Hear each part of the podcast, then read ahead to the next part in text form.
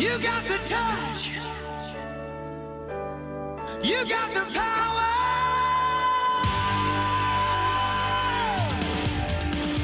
Yeah. Welcome to episode 7 of the Bomb Squad. This week we'll be tackling wrestling films, putting them in a Boston Crab, putting them in half Nelsons, and all the other weird things that you can think of that you saw in wrestling video games as a kid. Uh, I'm Sean, I'm your podcast producer. My name is also Yog Sothoth, a mass of seething bubbles, according to H.P. Lovecraft. And with me, I have two people. I have Mr. Delicious. That's right, ladies and gentlemen, Mr. Delicious. I'm here and I'll be your host for this evening, serving up delicious power bombs left and right. oh, the power bomb, perennial favorite. Um, and also, we have a third cast member with us, the wife. Back again. Maybe this time you can just call me woman. That's a wrestling reference. Maybe Oh, somebody who knows reference knows wrestling. yeah, my wife actually knows a lot about I know. wrestling. I'm a. I don't know a lot. I'm a casual wrestling fan, but mostly professional wrestling. It doesn't necessarily apply to the films that we're reviewing this week. Glow. Yeah, right. The shows are like three hours long now. You can't be a casual wrestling fan. I It's don't only do 90 anything minutes for on three Hulu. hours. Hey, Maury, Yeah. I'm guilty as well.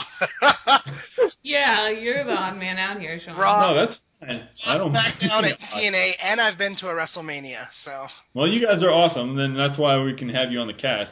I'll regularly bring people in who know way more than I do at everything. Going with the wrestling theme, we're going to review two films.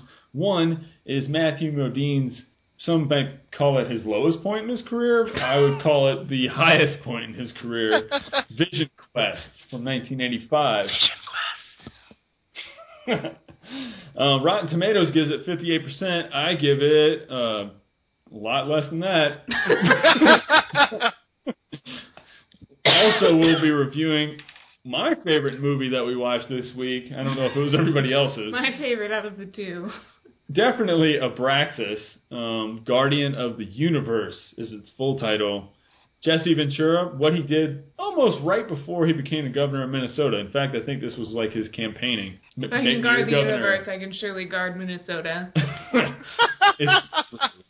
Typically in these shows, we have some sort of news section that goes on in the beginning. Well, really, there is no news in the world of cinema that I find to be worth sharing. Anything that you guys have heard about? I did hear a little something about the upcoming Star Wars movie. They are interviewing. Billy Joel Osment? No, no, no, no. They were interviewing My Left Foot Daniel Day Lewis. Day Lewis, yes. Daniel Day Lewis was brought in with the production team about possibly being a lead in the new Star Wars movie. You could probably make an argument for him being the best actor of my generation. Just throw him in there to class it up. I, I mean, but I mean, they they've gone back to talk to Liam Neeson about um, maybe coming back in a different role. I mean, could you Mhm. imagine if they just classically Shakespeare the hell out of Star Wars?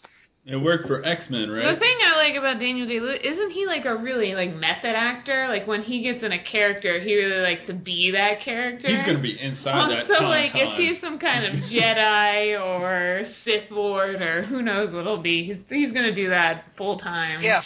Uh, for for my left foot, apparently, like he taped himself down to a wheelchair for months in order to be like in that paraplegic frame of mind for the character. How awesome would it be if like he's in a you're in a grocery store in L.A. and all of a sudden Daniel Day Lewis is beside you and he's got like a hood on and everything and a a cloak and he's like, "You will let me pass." Yeah. wow. So, A paraplegic frame of mind. I'm still stuck on that. I think that's a great, great band name. write it down, dude. That's it. oh well, I guess on that note, J.J. Abrams also admitted that he used way too many lens flares in Star Trek. Said his wife couldn't even tell what some of the scenes were because there were so many lens flares. So, ready for the lens flare camp. was pretty certain that he fucked everything up. yes, yes, he did. It was the first thing I noticed about the new Star Treks. I enjoyed them, but there were like a million lens flares. Yeah. Um. So yeah, there's our news. Really haphazardly kind Yeah. of put that one together because we'll be talking about one of the best space films of all time, Yeah. and then also Vision Quest, starring Matthew Modine uh, as a 26 year old high school student. But before we get to that, I think there's something really near and dear to to my heart, and maybe all people who love bad movies. How do you get people into bad movies? We're going to do a bad movie primer, so to speak. First question I thought I would hit everybody with let's just compare the then versus the now as far as movies go. Back in the day, I feel like it was a lot easier to get into bad movies. What do you guys think? You might be right on some occasions because I think everything nowadays is easier, right? Everything's so much more accessible with the internet and uh, Netflix and Hulu and everything's at your fingertips constantly. But I definitely watched movies more frequently, like sat down and had movie nights, nights with my friends dedicated to just sitting there and watching movies that we had picked out way more often than I do now that the internet and Netflix is around. Chris, what do you think about it? Well, I, I think um, I think there was just something to the smell of a movie store, like walking into a movie store and like seeing five movies for five days for five dollars. So you know whatever, because you, know, you would always do those VHS deals where you could just go and grab anything from the non-new release shelf and just watch them over and over again. And just having movie marathons, the accessibility, I think it, it it's killed because kids are now able to access it more freely. I just don't think they do it. They don't have the I don't know, intestinal fortitude to sit through a terrible movie just for the sheer joy of, of sitting through it. They they're they're they'd rather be on their phones, to be honest. Yeah. Back in the day before there was Netflix and before everything was at your fingertips, like I actually made more of an effort. I wanted to sit down and watch more movies and really enjoy them specifically. Now it's just like a casual, uh, I don't know, I'm bored. What maybe I should watch something, I- but I'm not really that interested in it. I gotcha. And and to be fair, it's an awesome testament to the awful film to sit through it. I think you kind of owe it because even though it's a big pile of excrement, it's someone's dream. Somewhere in the middle of this in this movie, no matter how bad it is, somewhere Zabraxis was this guy's dream. Like he wanted to make this film so badly, or someone wanted to pay to have this film made. Well, I was wondering about you too, Chris, because you have a son, Mhm. and um, he's 14, right? Yes, sir. Do you find that he'll sit down and watch these movies just like we would have done back when we were 14? You know what? I can get him to watch, for the most part, a lot of stuff. Uh, he does about three different things at once. Um, I think they're the, the kids today are just more technologically able to juggle different things because he'll Sure. he'll be he has a laptop and so he'll have his laptop on and I think he's trying to catch up on Breaking Bad because I allowed him I allowed him to watch it because it's just so awesome. Um, Right. and I don't think he'll be able to do, do math. I don't think he'll be able to recreate a formula. He's not that smart. That's what you say. Right, that's what I think. Good lord, he's gonna come up with missing teeth and a roll of cash.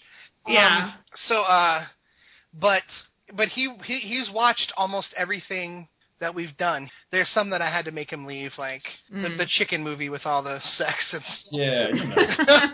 but uh, but no, he appreciates it because he's like, because I'll hear him shaking his head and going, "This is so awful," and like he's laughing. So I, I think he gets the gist of the magic behind uh, just a terrible movie. well, that's good. So One of the things I want to talk about as far as then versus now, whereas it used to be an event, I think it should still be that way. Mm-hmm. Um, it's, I'd like to give out some tips and stuff to people. You know, my tip will be go to Netflix, look up random words. I constantly do this on the search bar. I'll look up robot or ninja or those are great And so keywords. many- yeah, so many bad things come up. Or I'll look up one C-list actor or something, see what Netflix has that they're in. Maybe like Gary Busey or something, and be like, anything with Gary Busey is going to be a bad movie. What about you guys? Do you have any tips, tricks to somebody who wants to make a bad movie night? I think that's the biggest tip right there is make a night of it.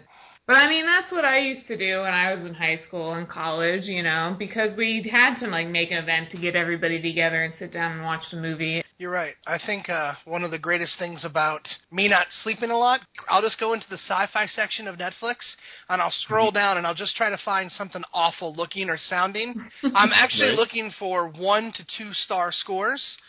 And then I'll just play it, and then I'll watch it while I'm doing something else, like folding clothes at night, or, or honestly Sure. playing my 360, which is something I do at night while I'm watching an mm-hmm. awful movie. Because I want to see these movies and say that I actually saw them, but I don't want to invest the time to like not do anything else. A great way to do it is I actually made a list to, to get you started on bad movies. For instance, the best musical to start off with is Rocky Horror Picture Show. Some people would say Grease, but Grease is just awful to begin with. I find it interesting that you jumped off with a musical. I did. I jumped. I jumped off. I jumped off the musical. Um, it might be the the theater major in me, but um, for a while there, Rocky Horror was one of my favorite movies to show people and to get it, Yeah. get them involved with, especially at midnight showings, because it's just such an all-encompassing experience that actually invites you to tear the movie apart. You know, Mhm. talk through the movie, throw, you know, bring out your squirt guns during the rain scene and pull out your umbrellas and and yell at Brad because he's an asshole and and then for comedy I chose Kentucky Fried Movie, um, Above the Law for my action movie, anything Seagal really. Critters is my science fiction go to because it's just so incredibly awesome. Uh, the Last Dragon for a kung fu movie to start off with. Uh, Sure. Return of the Living Dead horror movie and yeah, Suburbia or the uh, Warriors would be a great drama. As far as bad movies and comedies go, I don't know if I agree. Like, I enjoy Kentucky Fried Movie, don't get me wrong, but I think it's funny, like, actually funny. Mhm. And then Mhm. what I find is, is that if you're watching a bad comedy, instead of it being hilarious, like a bad movie from any other genre would be, it winds up being not funny at all Mhm. to watch.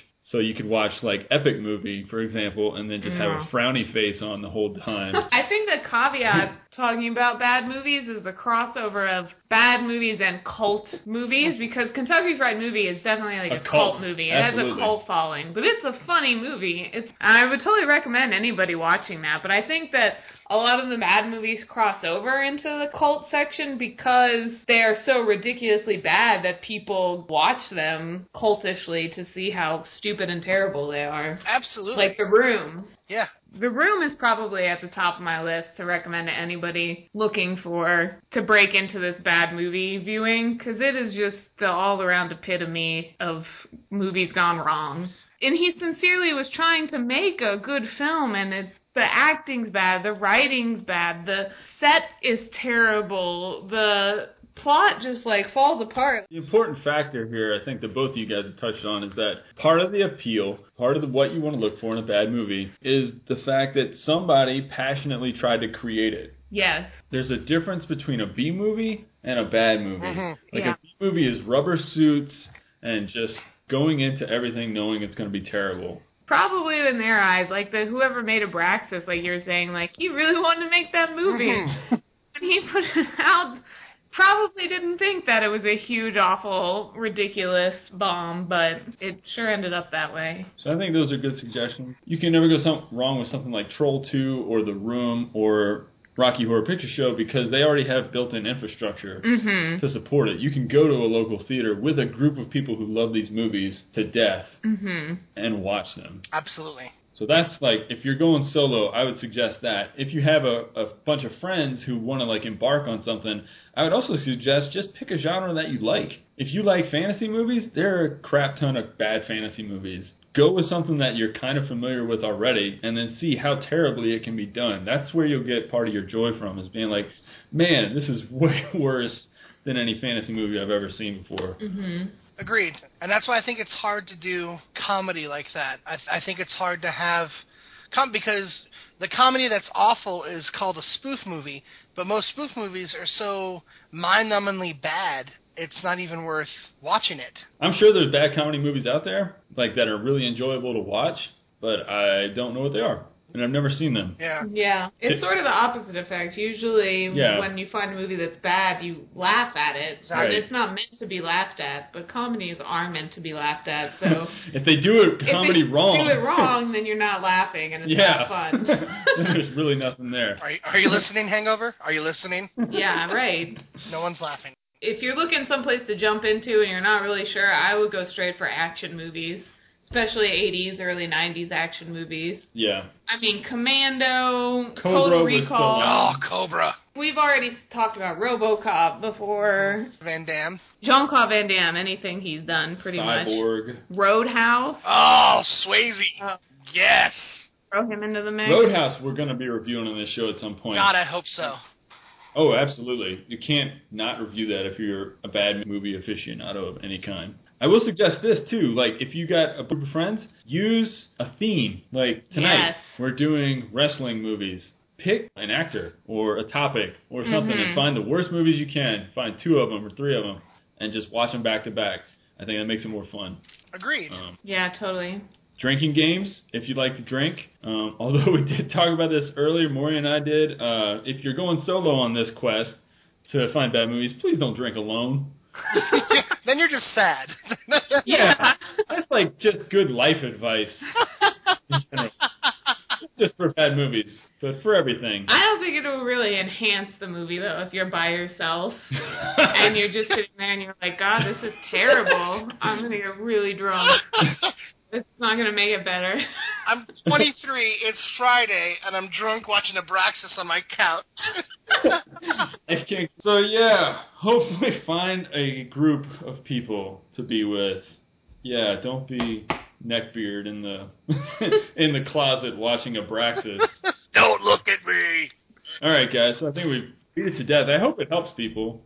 I mean, I always want to show people bad movies. hmm Me too. And that's something that I, it's really a social thing. Like when you find something so hilarious, it's hard not to share it with people, and that's how they get the cult followings. These movies is like, wow, I just saw this movie. You'll never believe how bad it was. I Mhm. gotta show it to you. You, you know what's really funny is that we had some of Joy's best friends come and stay with us for a little bit, and I have a ton of movies. And so we were talking afterwards after I showed them one, and her friend Diane goes, "You know, you've got Pulp Fiction, all the Kevin Smith movies. She's like, you've got some really incredible movies, and the one movie you wanted me to see was Killer Clowns from Outer Space."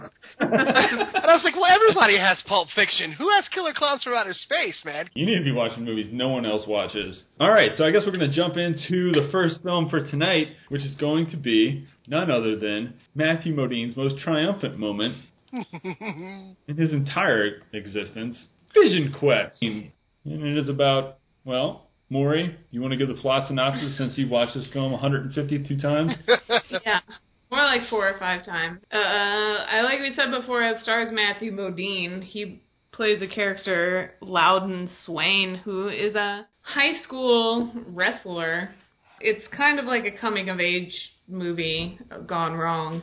At the beginning of the movie, he has just turned 18 and just decides, hey, because I'm 18 now, I want to make a mark and I'm going to try to drop two weight classes, shed a lot of pounds so I can wrestle Shoot, who is a good wrestler from another high school. He really has no beef against Shoot except that he's a good wrestler who hasn't been undefeated and he wants to beat the undefeated guy, even if he's two weight classes down. Uh, and so that's kind of the driving thing of the movie. And then also along the way, uh, Louden's dad runs into um, Carla, an older lady who's 21, uh, and lets her stay in a room with Louden and his dad. And uh, because Louden has just turned 18, he totally has the hots for Carla and is constantly trying to get into her pants and is distracting himself from his Vision shoot, Quest. from his vision quest to Basically. beat shoot. vision So the Rotten Tomatoes gave this movie 58%. Um, it was made in 1985, which is symbolic in the fact that almost all the films we reviewed in the past three weeks have been from 1985. It's a good year. Yeah. if you ever see that movie, by the way, a good year, that just don't watch it. yeah, please So don't. Not made in 1985. God, we can almost review that. It's so bad. Yeah. So let's go ahead and just give our initial thoughts on Vision Quest. Let's start out with Maury. Well, like I said, I've already seen this movie like four or five times. The first time I watched it, I was in high school. My friend JJ showed it to me because he at one time had been a high school wrestler, and I guess this is one of only one or two high school wrestling movies that are out there. It's it's kind of a serious movie, but there's just so much random ridiculousness to it. I, I was just like, thought it was hilarious the first time I watched it. Cool. Upon subsequent viewings, it's not as hilarious, but first time was pretty good. Chris, what do you have to say about it? Uh, first time I, I watched it, and it was probably the year it was released. Uh, so I would have been eight. It was one of those movies you could catch on HBO or Showtime and not worry about your parents, you know, catching you watching it. It was like it always lopped it in with White Knights, the Baryshnikov movie. Um, Uh, and so it was one of those movies where I never gave two thoughts about it. Wrestling isn't huge down south, so it wasn't a movie that necessarily appealed to me. At least not this type of wrestling. Wrestling is really big down south, Right. but wrestling, I mean, that's classical. yeah, like actual Olympic wrestling isn't It's more like can I jump off my roof exactly. and like you, land you lay on this plywood and I'm gonna jump on the roof. It's not gonna hurt. I don't know. I mean, there was a time when Matthew Modine was a black actor, and it's still there. Did you say when Matthew Modine was a black actor? No, no, a black. Like, Oh. There was a time when he was a black actor. Man, that was what is just- this? C. Thomas Howell and Soul Man? What are we watching? It's just one of those movies that, eh, I remember thinking that. Who cares? I don't like wrestling, so. hmm My first impressions were of this film that Matthew Modine may be the Keanu Reeves of his generation. Oh. good, good observe. He's really just like a two by four in this film. He he doesn't have a lot of emotion. He's more like, yeah, I'm gonna do that. That's great. Even when he's mad, he's like, why do you got to say that, Pop? he, he doesn't. He doesn't emote anything. He just has this surfer boy look, and I don't know, sweats a lot. Yeah, you'd think if he's on a vision quest, like this is a really big deal, but he doesn't really seem that inspired or No. passionate about it. Right. He's just kind of, eh, yeah, I'm gonna wrestle shoot. That's what that's what got me throughout this whole film. Like this film has tons of great characters in it. Yeah. I love the chef that he works with. I love his friend who's an Indian but may not be an Indian. I love even Shoot has been targeted for some reason by Matthew Modine as like his arch nemesis. Shoot's totally unaware of it until like halfway through the film. Um He's like, for real, me? All right. cool, I guess. Yeah, but Matthew Modine is bland, but in a in a charming sort of way. Yeah. So they should change the name to Meh Quest. Man, Meh. I agree. So let's go ahead and give out some of our favorite scenes. We'll go around the table. We'll do one each. All right. Uh, my favorite scene is he makes the approach to him to let him know that he wants to wrestle him. And uh, okay, so meanwhile, you know, you have to understand this guy has a huge two by four on his shoulders, and he's he's like a tree trunk. it's a tree trunk, and he's walking upstairs, and here's here's Modine, who is obviously at least sixty pounds less than this guy muscle wise. Guy is huge, and he's just like, I'm I'm gonna wrestle you. And the guy's like, Yeah. All right, cool. I'm gonna go bring this tree trunk down there. you stand there in your Letterman's jacket and look cool. It's just this is it. I'm throwing it down. You know, I'm gonna fight you, Daniel San from Karate Kid. And it's just like, Right. meh, quest, meh. Exactly. true. Maury? We were talking about that. I just how this movie's so meh. Just like in Karate Kid, the bad guys are like bad. Yeah. like assholes, like you hate them. But in this, there's like no bad guy. Matthew Modine just is like, I want you Well, for no about this is reason, and super Shoot's like, okay. and Karate Kid, for example, we'll just keep comparing it because they came out around the same time. You've got Daniel San, who is really wounded by the end of the film. He's like a flopping bird. Yeah, Oh like yeah, he gets his butt Bones and stuff. In this film, the worst that this guy gets is bloody noses. Occasionally, he gets a bloody nose, which the referee is like, "Oh man, your nose is bleeding. Can't We fight." just learned about AIDS. Yeah. You yeah, gotta be careful. That's from the because of the protein because he's not he, he drops the weight so he stops eating protein. in so many sports movies, you want like a training montage, you know, where people are like getting ready, and usually that means like bulking up and working out a lot. But this, he's trying to drop 20 pounds. Our training montage is bulimia. Yeah. So like you can't have like a cool montage with music of somebody like not eating. man, I don't really want to eat that. He says in the I'll movie drink he's on a 600 calorie a day diet.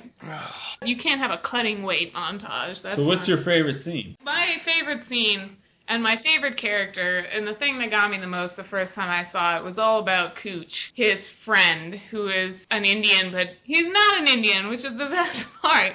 It's the best part of the whole movie for me. He's going on, he's the one who tells Louden that he's on a vision quest because Cooch is part Indian and he says, Oh, I smoked a pipe and I talked to the spirit and the spirit said, You're on a vision quest and he keeps trying to be his like spiritual mumbo jumbo guide throughout the movie because his mom's an Indian. And then towards the end of the movie, Louden goes over to get Cooch at Cooch's house and Cooch like his dad is drunk and is like throwing stuff at him and beating him up and he's got you can see his home life is terrible. And he comes out and he's really down and like pissed off. Louden's just like trying to cheer him up. He's like all right man the spirit will be there for you. And he's like except i'm not an indian man. I just made it all up. It's a bunch of bullshit. I'm not really an indian. And then louden says okay man a lot of people aren't indians Yeah. that's the most encouraging thing he can say at this point. And this is one reason why you need to listen to the movie Bomb Squad as to what to watch as compared to anything else on the internet. For some reason, IMDb does not have that conversation listed under its best quotes. Oh, But, it's like, the best part. It is. Cooch comes out and he says, I ain't no fucking Indian. Just some shit I made up in my head. And he's, he's crying. Tears are coming out of his eyes. And, and Matthew Modine and his cool surfer boy says, A lot of people aren't Indians, Cooch. Yeah, that's a really mess thing too. Just feel like he's like, Meh. oh, your dad's an asshole, your mom's gone, and you're not really an Indian. Okay, Tap dude. you on the shoulder. a lot of people aren't Indians. I feel like there should be a soundtrack to accompany this, like a sound, in- like anytime he just says something. My favorite scene in the film comes with, again, one of the other characters outshining Matthew Modine. It is the chef. I really enjoyed this scene. His name is Elmo. He, he does, says a lot of great things in the film. He's a chef. His life is basically terrible. And for some reason, Louden Swain, Matthew Modine's character, is the one who gives him hope. Yeah. Elmo's sitting there at the table with him, and Matthew Modine's just discovered a vagina. You know, see, before this, he wanted to be a, vagina is. he found out what he he wanted to be a doctor. That was his goal, and he told that to Elmo No. earlier in the film. But at this point, he brings out his book and he's looking at a diagram of a vagina. And Elmo says, "What the fuck is this?" Pointing at it. Louden Swain's like, "What? You don't recognize it?" And Elmo says, "Wait a minute." This is Coos. First of all, Coos has a nickname for vagina. Then Louden Swain's like, yeah, I'm thinking very seriously of becoming a gynecologist. And at this point, this is where it pays off that he wanted to be a doctor in outer space or something ridiculous um, earlier in the film. Elmo says, a coos doctor in outer space? Man, you're flipping out. That was one of my lines. That's one of my favorite quotes. So, um, now we've covered our favorite scenes. What are some of the favorite quotes that we found in the film? And uh, what's some trivia, too, if you know any? Uh, Margie Epstein. I loved your piece on the clitoris. I showed it to my mother. Oh, my Yeah, goodness. like he's never thought of sex before, and now he's got a girl that he likes, so he's getting constant boners, and he's like, I must have a priapism. I just keep getting boners all the time. How does he wrestle? Yeah, right. He uses it as a pogo stick and jumps over people. Minus five points for not real. he needs to have a boner more often, He a does. visible boner. He does. This movie. This is movie's rated R. You can show boners. It's all right. And you can say fuck one time. Just to show you how much looser they've become with rating systems. Uh, I don't know about that. I think they've become tighter in some regards, but that is a commentary That's for a a different, yeah. yeah looser and tighter. We can talk about that later. um, So th- yeah. there are two things of note. This is Linda Fiorentino's first movie. Most people know her from, I guess, Men in Black or Dogma would be the two. She literally auditioned. It was her very first audition, uh, right out of drama school, and she got it. So good for for her. Uh, Michael Schoeffling, who is his rival.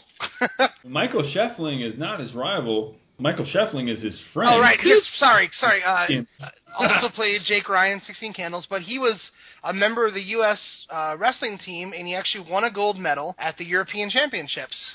Oh, wow. Yeah, so they actually had to tone his wrestling down in order for Modine to be like he could actually beat him. So Yeah, right. Yeah, no. so was- much vagina innuendo. Cooch, Yeah. shoot. You ever called your own vagina a shoot? No. Oh, okay. I- Louden's dad is named Ronny Cox. Oh my- Look at all the sexual. Well, that's his real name. This is really.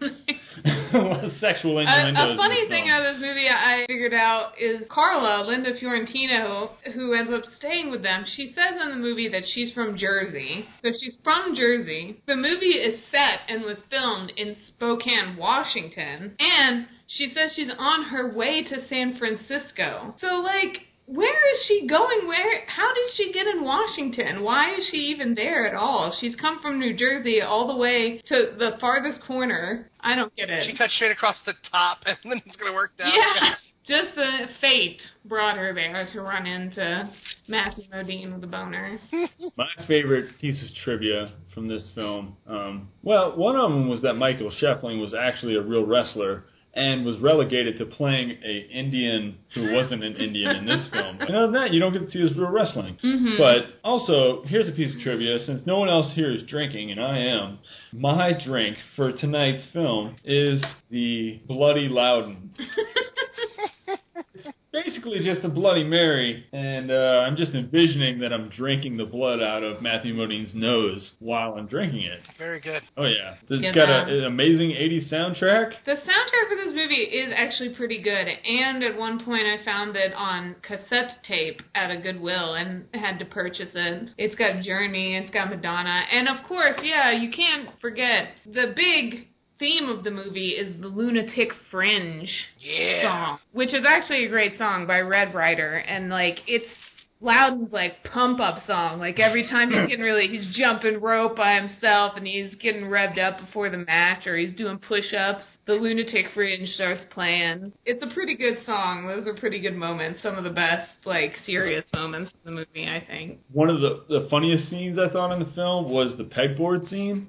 Um, there, about halfway through, there's this weird pegboard in the wrestling room where it, it goes all the way up almost to the ceiling, and they have to take little pegs and climb up using only their arms. One of the bigger, angrier wrestlers who really hates Matthew Modine's character tries to do it in the beginning of the film and fails. Well, anyways, Matthew Modine, his coach tells him, "You're stupid for trying to wrestle. Shoot! Why are you dropping all this weight? You're passing out on us. Blah blah blah. I forbid it." And all of a sudden, he just runs out into the gym and he's like, "You don't understand, man. Wrestling's all about me." Or he gives some weird It's speech. not a team sport. It's not a team Yeah. sport. And he just like jumps up on the pegboard, he starts climbing up it, and all of a sudden everyone that dislikes him and all the people that do like him, it doesn't matter, all crowd underneath him are like, yeah. And the big wrestler who dislikes him a lot actually says, I can't do that, man. The coach comes out and the coach is like, wait a minute, all that shit I said earlier, like literally two minutes ago, oh, that's stupid. Go ahead, man, this is all you. You, made proved it. me wrong. You proved me wrong by climbing to the top of this pegboard. You can wrestle, shoot. when when that scene happened, all I kept thinking about was the scene in Mulan where Donny Osmond's singing "I'll Make a Man Out of You." should- That's That what over- he's singing in his head. That's what he's it wasn't. saying too. Let's get down to business. It reminded me the first Forest Whitaker is in this movie, and he's like screaming at him while he's trying to climb up the pegboard. I just think Forest Whitaker, like he's become such a great respected actor these days, but I, he's like in every '80s movie. Well, his, He was just a stupid high school jock in so many films. his name in this film is Balldozer, according to IMDb.com. You've got Oh my all kinds of God. great names. Schmoozler. Schmoozler, yep. Oh my god. Shoot, Cooch. oh. This movie's awful. Are there any drinking games that you can come up with this film before we decide to rate it? Anytime there's an 80s rock song, Yeah. do it. I mean, Yeah. honestly, like like Maury said, Dio's on the soundtrack, Foreigner. I mean, come on, Sammy Hagar. This is like seriously. It's probably the best thing about the movie. It's really good. It's the only thing that's really getting a lot of points for me when we do the scoring It's the soundtrack. For me, I'm just such a huge fan of Cooch and him not being an Indian. I would drink anytime Cooch is on the screen. yeah, I would say that anytime Matthew Modine works out, hmm For example, uh, there's a gay guy tries to approach him in the beginning of the film at his uh, hotel job. In front of the elevator, as he's trying to run away from this gay pass that was made at him, he does four push-ups in front of the elevator as he's waiting for it to arrive, and then jumps in. Or he'll use a little hand clamp in the middle of a truck Yeah. ride. oh yeah. He just never stops working out in this film. Um, Gotta lose that weight. yeah, so you'll be drinking a lot. Maybe anytime that there's any kind of awkward sexual references, anytime he like he's looking at a picture of a vagina, or he's talking about a priapism, or he's sniffing Linda Fiorentino's underwear. Yeah, that was so cool. the Holland Tunnel. Uh huh. Oh, God. So there we go. There are drinking games. What are our scores for this fantastic film, Vision Quest? Maury, what are you going to give it? I'm probably gonna give it, I don't know, like a 10%, honestly. If I'm judging this by 100 being the, the greatest bad movies, this really isn't up there. It's ridiculous in a lot of ways, and I've seen it a lot of times, but mostly it's because I've made other people watch it. And the first time I watched it, I enjoyed it, but after that, it's, it's not really rewatchable at all, so I'm gonna stick it down at 10%. There we go. Nice. Chris? All right, well, as usual, five uh, categories, 20 points Like- apiece. Graphics, special effects, I mean, six out of six out of 20, I guess, to make him look like he can wrestle. Um, the plot. had blood. Yeah, it's blood. Yeah. the plot gets zero out of 20. I mean, seriously, the successful wrestler drops weight to take on a wrestler who really isn't a bad guy. That's stupid. Yeah. Right. Acting gets you eh, six out of 20. I mean, it's, it's pretty spare fair. Replay value, one out of 20. Yeah. Um, there's no reason for me to ever watch this again now. Uh, here's where the movie shines and earns its points. It gets 19 out of 20 for the soundtrack and 1 out of 20 for Linda Fiorentino's fine ass. For a total of 20 out of 20. That's going to bra- raise the score to a Wow. 33 out of 100. wow. Yeah, the soundtrack and Linda Fiorentino saved this movie. Nice. There you go. Did you enjoy her gruffness? I did. If, oh, something about her, just gruffness and sexuality, just really tough. Yeah, yeah. I mean, she wouldn't even talk to Kevin Smith. He was reported as saying he wished he would have cast Janeane Garofalo in her place because there were whole periods of days where she wouldn't even speak to him. I know. That's that's almost as good as how he feels about Greasy Reese Witherspoon. And if you don't know that story, it's worth looking up. I will look up that. My score for this film is going to be pretty low, actually. It's way under the 58%. I gave it 7 points for the what the fuck is this? A Coos Doctor in Outer Space. Um, I gave it an extra 5 points for the Spaceballs princess screaming, I loved your piece on the clitoris. Spaceballs. Yeah, that was the only thing I recognized her from. Besides, She didn't look uh, Jewish. she was also Braveheart, right? Wasn't she the the princess in Braveheart, the Mel Gibson dongs? Maybe I don't. And make the Daphne Zuniga. is Daphne her Zuniga? Actress's name. Spaceballs princess, much better. Yeah. I gave um, an extra five points for all the just random nonsense that comes out of Matthew Modine's mouth. He's supposed to be a doctor, so I guess they threw in as many medical things as they could, like talking about his low blood iron and his priapisms and basically everything else. He's like writing pieces on various body parts for the school newspaper. hmm I don't know, just wacky. I gave two points for the coach screaming "fuck shoot." He's like, because I really want to wrestle shoot, man. Fuck shoot! the only true anger that I believed in the whole film. But yeah, besides that, then I started subtracting points. I subtracted five points from the whole film for some reason that I didn't even write down. And then those five points were gained back from the fact that I wrote the note, who knew that pegboards were so important to everyone? So that cancels each other out. But I subtracted another five points for the fucking horrible voiceover at the end of the film, where Matthew Modine just tells everybody about how great his final trip was. I guess he mm-hmm. starts it with a voiceover too, so it kind of bookends it. I guess so. He's like, I turned 18 and, and everything was great, and I learned about sex and love, and, and I became a good wrestler. Yay, the end. Meaningless and forgetful. But it's just a terrible way to end a film. And like the screen stops. It's like one of those, like somebody's driving off into the distance, and all of a sudden it freeze frame. Yeah. He doesn't even like really hook up with uh, Carla either. No. Like they're not together. Like she just left yeah. No, she at the end. He was like, okay. he threw her a bone and she's like, I'm out. So we have a total score here of 14%. Hmm. There you go. Now, the, the more I've watched it, the more I realize how meh it really becomes.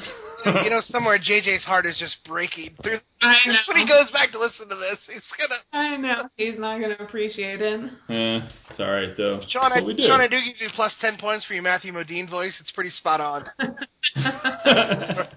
I appreciate that. I, I really work hard on these voices. I think, you know, please go back and listen to episode three if you want to hear his Sean Connery voice. All right, so now we're going to move on to the next film of the bunch, which I thought was absolutely astounding. Um, Abraxas, Guardian of the Universe, made in 1990 or 1991, depending on which source you may ask. Um, Rotten Tomatoes, there are literally no critical reviews of this film. I don't know if it was ever released in theaters. I don't really remember. Um, I was alive at this point, but I wasn't really interested in it. But there have been 1,602 user reviews and they have come up with a grand total of 21%. Mm. I'll give you the plot synopsis for this one. Jesse Ventura plays Abraxas, Guardian of the Universe, who is like 11,000 years old, and his buddy, played by Sven Ole Thorsen, who has been in a crap ton of action movies as like just a nameless European weirdo, basically goes rogue. And I'll leave out all the scientific jargon, but he decides that he's going to capture this thing called the anti-life equation somehow and that he has to impregnate an Earth female in order to make a baby who has the anti-life equation in its head. Then I don't know. They they break apart. He's questing for all power. Jesse Ventura's like, no, I'm a good cop. I'm going to stop you. And they go to Earth, and it's like a fish out of water space buddy cop comedy. And basically, Abraxas ends up trying to protect this the boy special from child from Thorsen. His yeah ex partner. Yeah, I love this movie so much. I don't even know where to start with this, so I'll leave it to you guys. One of you wants to take it. Go ahead and offer up your first thoughts. You wanna go, Chris? I went first last time. Okay, that's fair. Um, Abraxas. I watched this movie. I had not seen it since I I can't remember the first time I watched it. What initially made me watch the movie was Sven Ole Thorsen, Mm. who's going to be the sole reason why this movie gets any points whatsoever. Because he's one of my favorite huge hulking bad actors uh, from Copenhagen, Denmark. But basically, this movie is just it's a chase full of some of the most homoerotic pauses ever found in a movie. Um, there are so many times where I thought, am I watching this? Or did Sean send me a link to a porn that I was unaware of? I just kept waiting for a porn to break out. It is, without a doubt, from the from the incredible jazz music that plays throughout, which is one of my drinking games. Um, there's so many from the I love children to everything about this movie is absolutely awkward.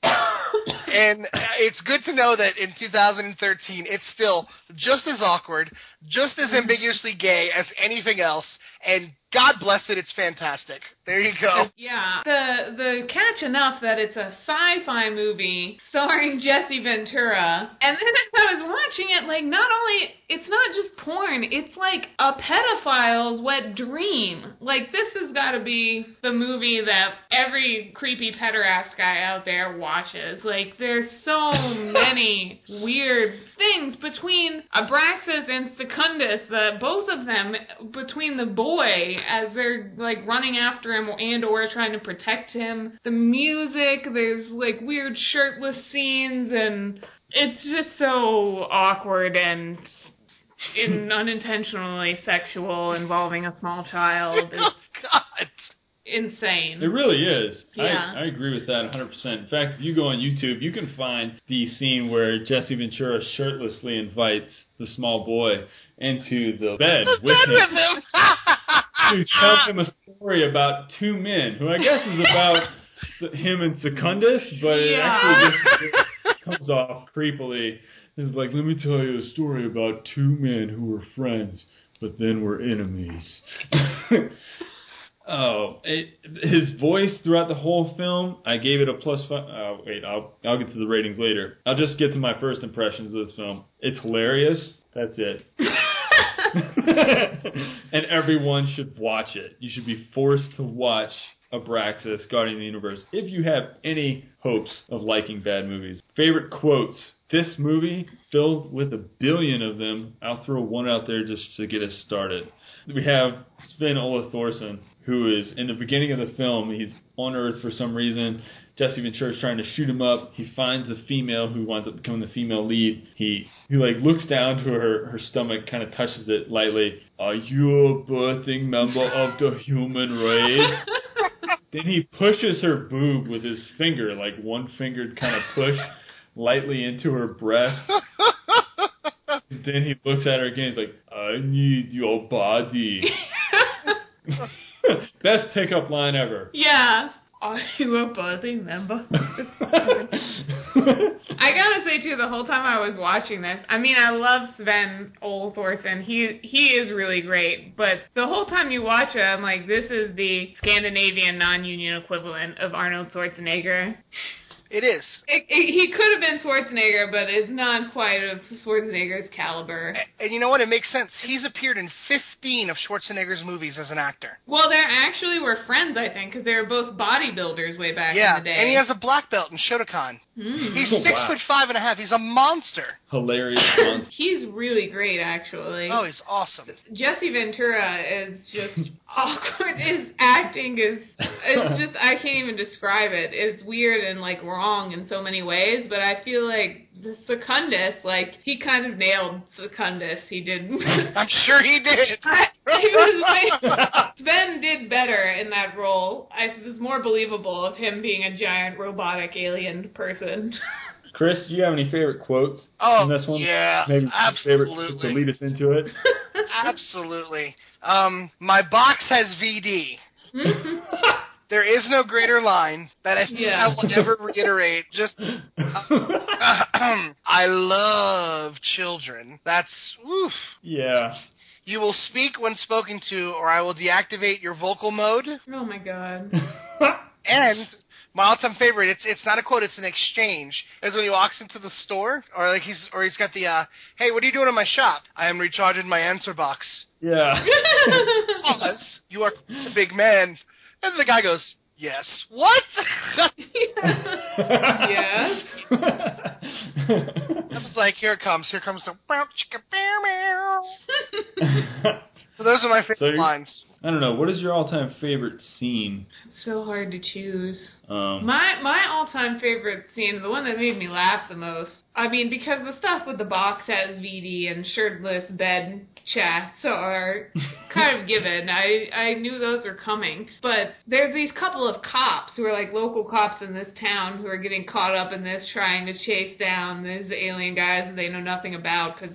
Secundus is killing bunches of people in the town. And they meet him on the street finally, one on one, and they pull out their guns and Secundus says something like, It will my DNA has been reinforced, your guns will not harm me. And this little like spunky cop, he pulls out a freaking Uzi, like a machine gun, just out of his jacket that you've never seen before. It's like, what about this? And just like lets, lets it fly. Where did that gun come from? Why? How did he have that in small town USA? They're like the only two cops in the town. oh, so- And then after that, he like drops it. Secundus knocks him over, and Secundus picks it up. Is just like, oh, this is interesting, and fires it across the entire town, and no one in particular, for no reason in particular. Just lets lets loose with the machine gun on everyone in sight, Awesome. and then he leaves it. and then he just goes and steals another car. Yeah, he's done with it.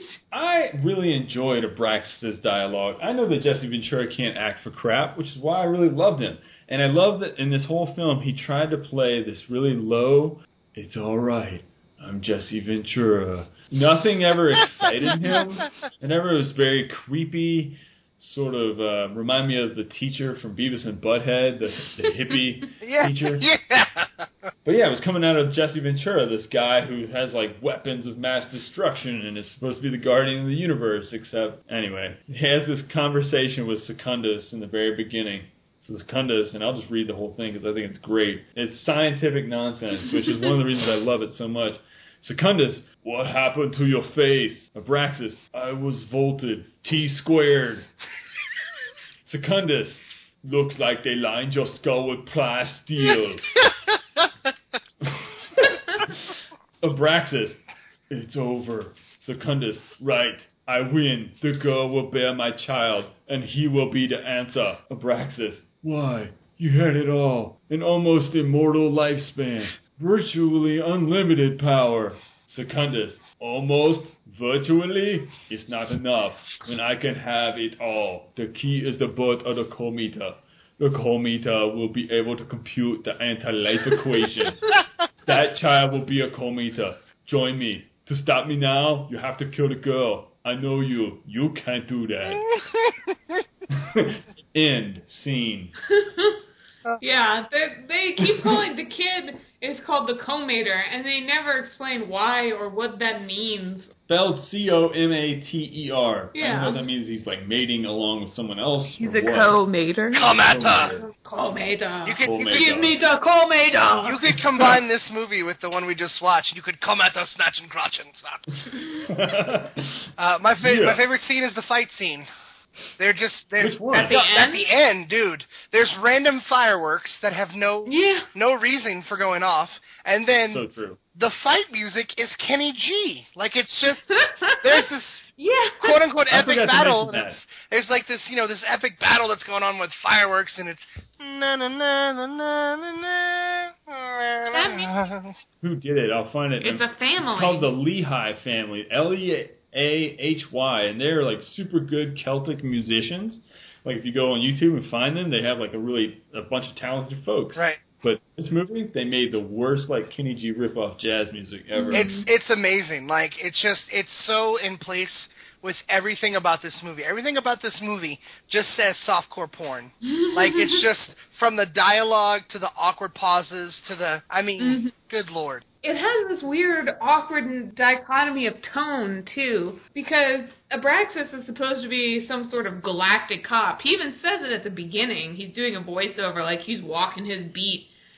he says walking the beat. Yeah, it's like it's the galaxy apparently. And he in the voiceovers of which there's a few, he seems really casual and like in any other kind of cop movie from the 80s, but then when he's acting and when he's interacting with other people, he's very robotic and formal and stilted. There are also a lot of scenes in the movie where I feel like they were trying to be funny intentionally, Mm-hmm. but everything in the movie is so ridiculous and doesn't make any sense that you can't really tell the parts where they're trying to be funny from the parts that aren't. I think the only one that stood out to me that was actually kind of funny is where Secundus is in the diner getting breakfast and he doesn't know anything about breakfast and he's just like, give me this, which is the entire breakfast menu. And then he's trying to leave, and the waitress brings him the check, and he's like, "What's this?" And she says, "It's the bill." He says, "Did I order this?" Everybody gets one. I see. And he takes it and eats it, and he goes, "Very pleasant," yeah. and walks away. That was one I was like, I bet they meant that to be funny. That was probably intentional. Right. They did do a jab at Star Wars, which was I thought was funny that this movie would jab at anyone else. There's these two people we haven't talked about in the film. They are the intergalactic. Operators. Operators. Yeah. They're like, oh my god, Abraxas, something bad's happening. We're gonna send you to Earth now. They're called Dar, and I forget what the other one's name Height, is. But Dar, right? uh, Height. So Dar and Height. Dar happens to be the director of this film and the writer. So if you remember Star Wars, um, it's just playing off that scene where they ask Han Solo how quickly he made it across the Kessel Run uh, with his Millennium Falcon, which Right. was some asteroid field, and he's like, I made it in 12 parsecs. Well, they use parsecs for uh, measuring time, which in reality, parsecs is not a unit of time; it's a unit of distance. So, anywho, th- this movie made fun of that, but like that was one of the two jokes in the whole film. Um, Jim Belushi has a quick appearance as the principal of the Yeah. school that the little boy goes to. And the boy, so the boy doesn't talk. He's like five years old and he's never spoken in his whole life, apparently. right. And his mom goes to school to talk to the principal about what's uh, he's having problems at school, and principal says kids are bullying him a lot. And his mom is like, "Well, have you ever just thought of telling the kids not to bully him? Like, Genius! don't do that." And Jim Belushi stops and he's like, "No, I haven't done that." uh, no, I'll try that. I'll just speak to the kids and tell them directly. I'm gonna try that. Was that trying to be funny or or or is this not? principal just shitty? Or is Yeah. he just an idiot? I couldn't tell if that was Well, supposed he to is- be a joke or not. he is Yeah. a bad Belushi. Two of my favorite parts of this movie, personally, since my guardian was an OBGYN, and since I have daughters, um, Yeah. if your daughter left a day ago and comes back and she's nine months pregnant, probably, how do you not notice or comment on that? And then she gives birth with her clothes on. So right, I was just like, did she? She didn't even get naked. They didn't have. She just had a baby. Okay. She's right there all of a sudden. I know. Floated out of her. The parents. I love how her parents just kick her out too. Oh, like yeah. what assholes her family are. She comes back with a baby and they're just like, get out. They clearly, Mhm. clearly did not like the teachings of Mary, and No. Though it was kind of an immaculate birth. it was indeed because he'd been pregnant with his mom. Does this movie have parallels to the Bible? Oh my God! Can I write a thesis on this? I think so. My film school thesis about Abraxas how to be black Abraham. is a parallel to the Bible. Abraxas is Somebody- Abraham. Somebody work on that, please. I want to read it. I would love it. So one of the things I thought was incredibly impressive was this movie's made in 1990, and the lady, the main character, she works in this health food store, Yeah. which I thought was like nowadays you don't think much of it. It's 2013, and like there's health food all over the Right, place. right. Organic pasta. There's wheatgrass juice. Um, but in 1990, in this place, Spokane, Washington, I guess, they were like on the ball, and I'd never seen any reference made to health food stores that early in cinema history ever. I think this may be the first. Yay! so, do you guys have any drinking games? I do. Awesome. Hit us up. All right. I have three drinking games. Number one, anytime a soft jazz interlude plays, take a drink. Nice. Number two, anytime a car door is ripped off and or destroyed, take a drink because these guys hate them some car doors. Mm-hmm. Were there more than one? Really? Oh yeah, there's multiple doors ripped off. Like it's just Oh, Yeah. I don't even remember Probably that. anytime there's a car. That's true. okay. Anytime the the phrase "I must find Secundus" is uttered and and he runs away, take a drink. anytime that Secunda steals a car, Or motorbike. or a bike, anytime he steals a Any mode of vehicle. transportation, he because he's got to travel around a lot, and pretty much anytime you see him at the end of the scene, he throws somebody out of their car or off their motorbike and steals it. That's because he keeps crashing them. yeah. Like the first car he steals, he crashes within like five seconds. He just doesn't give a crap. Steal a car, get to where you need to go, crash it. Steal another one, get to where you need to go, crash it. kind of how I live my life. Probably anytime too that he says like, "Bring me the Comator. I need the Comator." Anytime they talk about the Comator, Yeah, I would go with anytime you're afraid for the little boy's virginity, drink. There are a lot of scenes. yeah. Like the ending scene, people might think they were playing this up, but here's here's the setup. At the end, Secundus is a, approaching the boy um, in the warehouse that Chris talked about being on fire and all this. And he's approaching him in slow motion. There's jazz music playing, and for no reason at all that I can possibly imagine, Secundus slowly like pulls off his jacket seductively while he's walking towards this child. You're gonna get it, buddy. Why? It's super creepy. He doesn't want to be restricted. Uh, yep, for whatever he's about to do. Um, the other drinking game I have is that anytime you hear some pseudoscientific bullshit, drink. 'Cause this movie's full of it. Like, there's so much stuff. One line I wrote in particular cracked me up somehow they were trying to figure out how to get Jesse Ventura to follow Secundus. And he says, Can you latch me onto Secundus's warp? I don't even know what that means. then they go into detail about how and why they can or cannot do it. Unfortunately, like every warp can only handle one life force. Yeah, and they say something like, You may appear without your gun. Yeah. Like, what kind of science is this? Like, oh, we'll attach you. You'll be fine with all your clothes and stuff. But the gun, it'll disappear. No idea why. I don't know. Your answer box will be okay, though. That's right. Your answer. Yep. Ah, this movie. I don't know. Maybe you didn't like it as much as I did.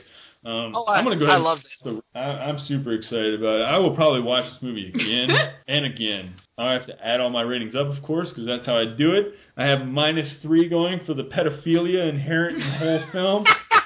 Um, I have it as a plus two, but then I thought better about it and put it as a minus.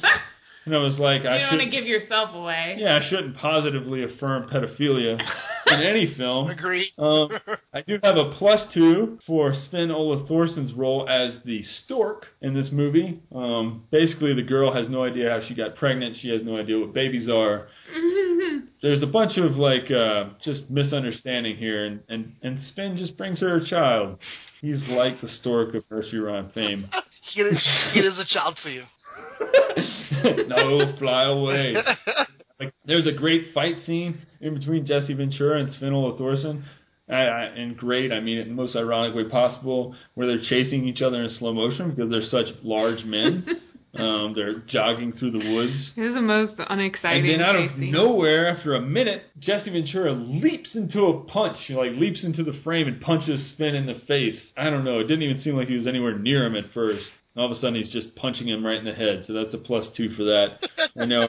Positive three points for this film. plus Five for the amazing health food reference. I don't know why I like that so much. I just thought it was neat that it was the first film ever to have health food references in it.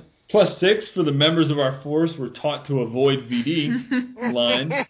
Vibrational detection. Right. So we've got plus six there. We got plus ten for the entire film's internal cop dialogue. Um, yeah, like Maury was saying, like Jesse Ventura is constantly saying things while jazz music plays, like "My partner has gone rogue." Give it plus five for James Belushi making an appearance and acting like an idiot. Wow. Um, nice. It's a pop- Very nice. It is a positive in the regard that I hate James Belushi, and that anytime he reaffirms So he himself as a moron. I appreciate it. Oh, Um, baby. plus 15 for the Jesse Ventura and Tommy scene. Uh, Tommy is the small boy, and Jesse Ventura is sitting in the bedroom, just inviting him to enter his bed, and tell him the sweet story. Hello, I suppose you're not tired. Do you want to sit up here with me? I'll tell you a story. It's about two men who are partners.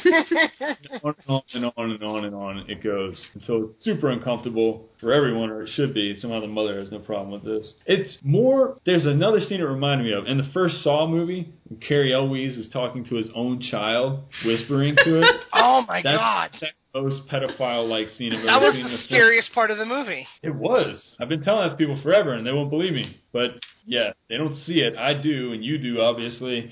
Yeah. So if you want to see pedophiles on screen, check out Saw, and then check out Abraxas. Um, yeah, plus 15 for that. I don't know. I feel like I should give you more points. I'll give it plus 10 for just generally being hilarious. Very nice. I'm giving it 59%. I thoroughly enjoyed Abraxas. hmm What do you guys think, Maury? I I really enjoyed it too. I think it is it's done pretty well getting to that unintentionally bad movie. I don't have words. It's just so ridiculous. Sven Ole Thorsen, he I like him. I think he's a great He's got great charisma. yeah, actor he, for what he does, and he's been in a ton of terrible movies like this. Bad acting, horrible music, and I would totally watch this movie again. And I want to encourage everyone else to go out and watch it. So off the cuff, I think I'm probably gonna give it like 63. Wow. Yeah, So we leave Pretty the best for there. last.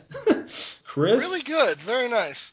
Um, yeah. So for for special effects, six out of twenty. I mean, it's pretty cheesy and standard fare for 1990. Uh, the plot gets a minus two out of 20. it's just ridiculous. Uh, acting two out of 20, and those are those are points that were gained back. Um, replay value 15 out of 20. I could easily watch this another five or six times with people uh, just for the awkward pauses, which another drinking game could easily be anytime you feel uncomfortable on the screen, take a drink. Lagniappe, anything extra, that's just going to get a 20 out of 20 because honestly, this movie is as straight as a Rock Hudson movie with a Wham soundtrack served at a drag bar. It is. Uh, it is. Uh, this is a movie like this is why I do a show like this. We were just we were talking about how to relate it to. This is a perfect example. If you can get this movie, then you can get exactly what we're trying to hmm trying to expound on with, with this. This is so awful and bad and so not what they had intended that it's it's absolutely hilarious. Well, yeah, Jesse Ventura intended this to jumpstart his career Absolutely. as an action star. yeah. This was supposed to be his Roddy Roddy Piper's uh what they live or uh and a catapult Yep. him right into the Senate. oh man. yeah, this is sweet. so um grand total uh being it gets 41 out of 100. Nice. Yeah, Mm. nice. This is a pretty high rating. This may one- be one of the highest rated films Yeah, all around board. Agreed. across the board of any. Yeah, outside of Face Off, I think this is going to be second. That's pretty exciting stuff. If you guys want to watch this film, it is on YouTube. You can stream it in its entirety. Also, you can watch the Hindi version. There's a, a I think it's called Kani Sujish or something like that, and it's entirely dubbed in Hindi for some reason. I did watch the It first 30 minutes in Hindi. Did you I did really? indeed. I bet it doesn't make it any worse. Nope. I mean, so yeah, that's on YouTube also. Thank God for YouTube. I know we were down in it earlier for making people too uh, short on their attention spans, but seriously, you can get all these great old movies for cheap there. Yeah, this And, one's um, free. That's it for this episode of Movie Bomb Squad. Yeah, join us next time. We're going to review, I think, westerns is what we're looking at. I was gonna say, why don't we do since it's October? Why don't we do like a horror? One in Could particular. delve into the really bad I'd like ones. to review would be Howling 2 actually, and that's off the top of my head. Oh, I would love to movies do that one. Gingerdead Man. Ginger, uh, that's funny. I don't know. I think it's one of those intentionally funny movies though. But it has Gary Busey, so But it kind of. Gary Busey. Oh, Busey. Maybe we'll do some sweet horror films. Uh, maybe we'll review our westerns. Maybe we'll. I don't know which one will be next, Yeah, but we'll uh, talk about it. But yeah, we'll talk about it, figure it out. Until then, buff up on all of them that you can. All the movies we just mentioned. and uh, stay tuned. You can see us on YouTube now. Yay, we're there. Um, just look up Movie Bomb Squad. Sometimes that doesn't work, so probably you just want to follow links. I don't know how YouTube or what their search criteria is, but we don't pop up whenever I search for it. So basically, just find us on Facebook. Look up uh, Movie Bomb Squad on Facebook. You can join our group, and also you can find us on the web on our podcasting site uh, where you can stream or download the files at moviebombsquad.com. And you can also go ahead and email us at moviebombsquad at gmail.com if you have any suggestions or ideas or ways to make the show better, Whenever you want to send us. Naked photos. Please don't send those. Never mind. please don't. Unless they're themed after Abraxas, then please. then absolutely. a tramp An stamp. answer box. I'm gonna get an Answer- answer box tattooed on my arm. I'm gonna get Oh, cheeks across my chest. Woo! All right, I was gonna make a bad joke about VD, um, but before I do that, we're just gonna go ahead and close out the show with our favorite theme song, "Stan Bush," who could have been another character name in Vision Quest. so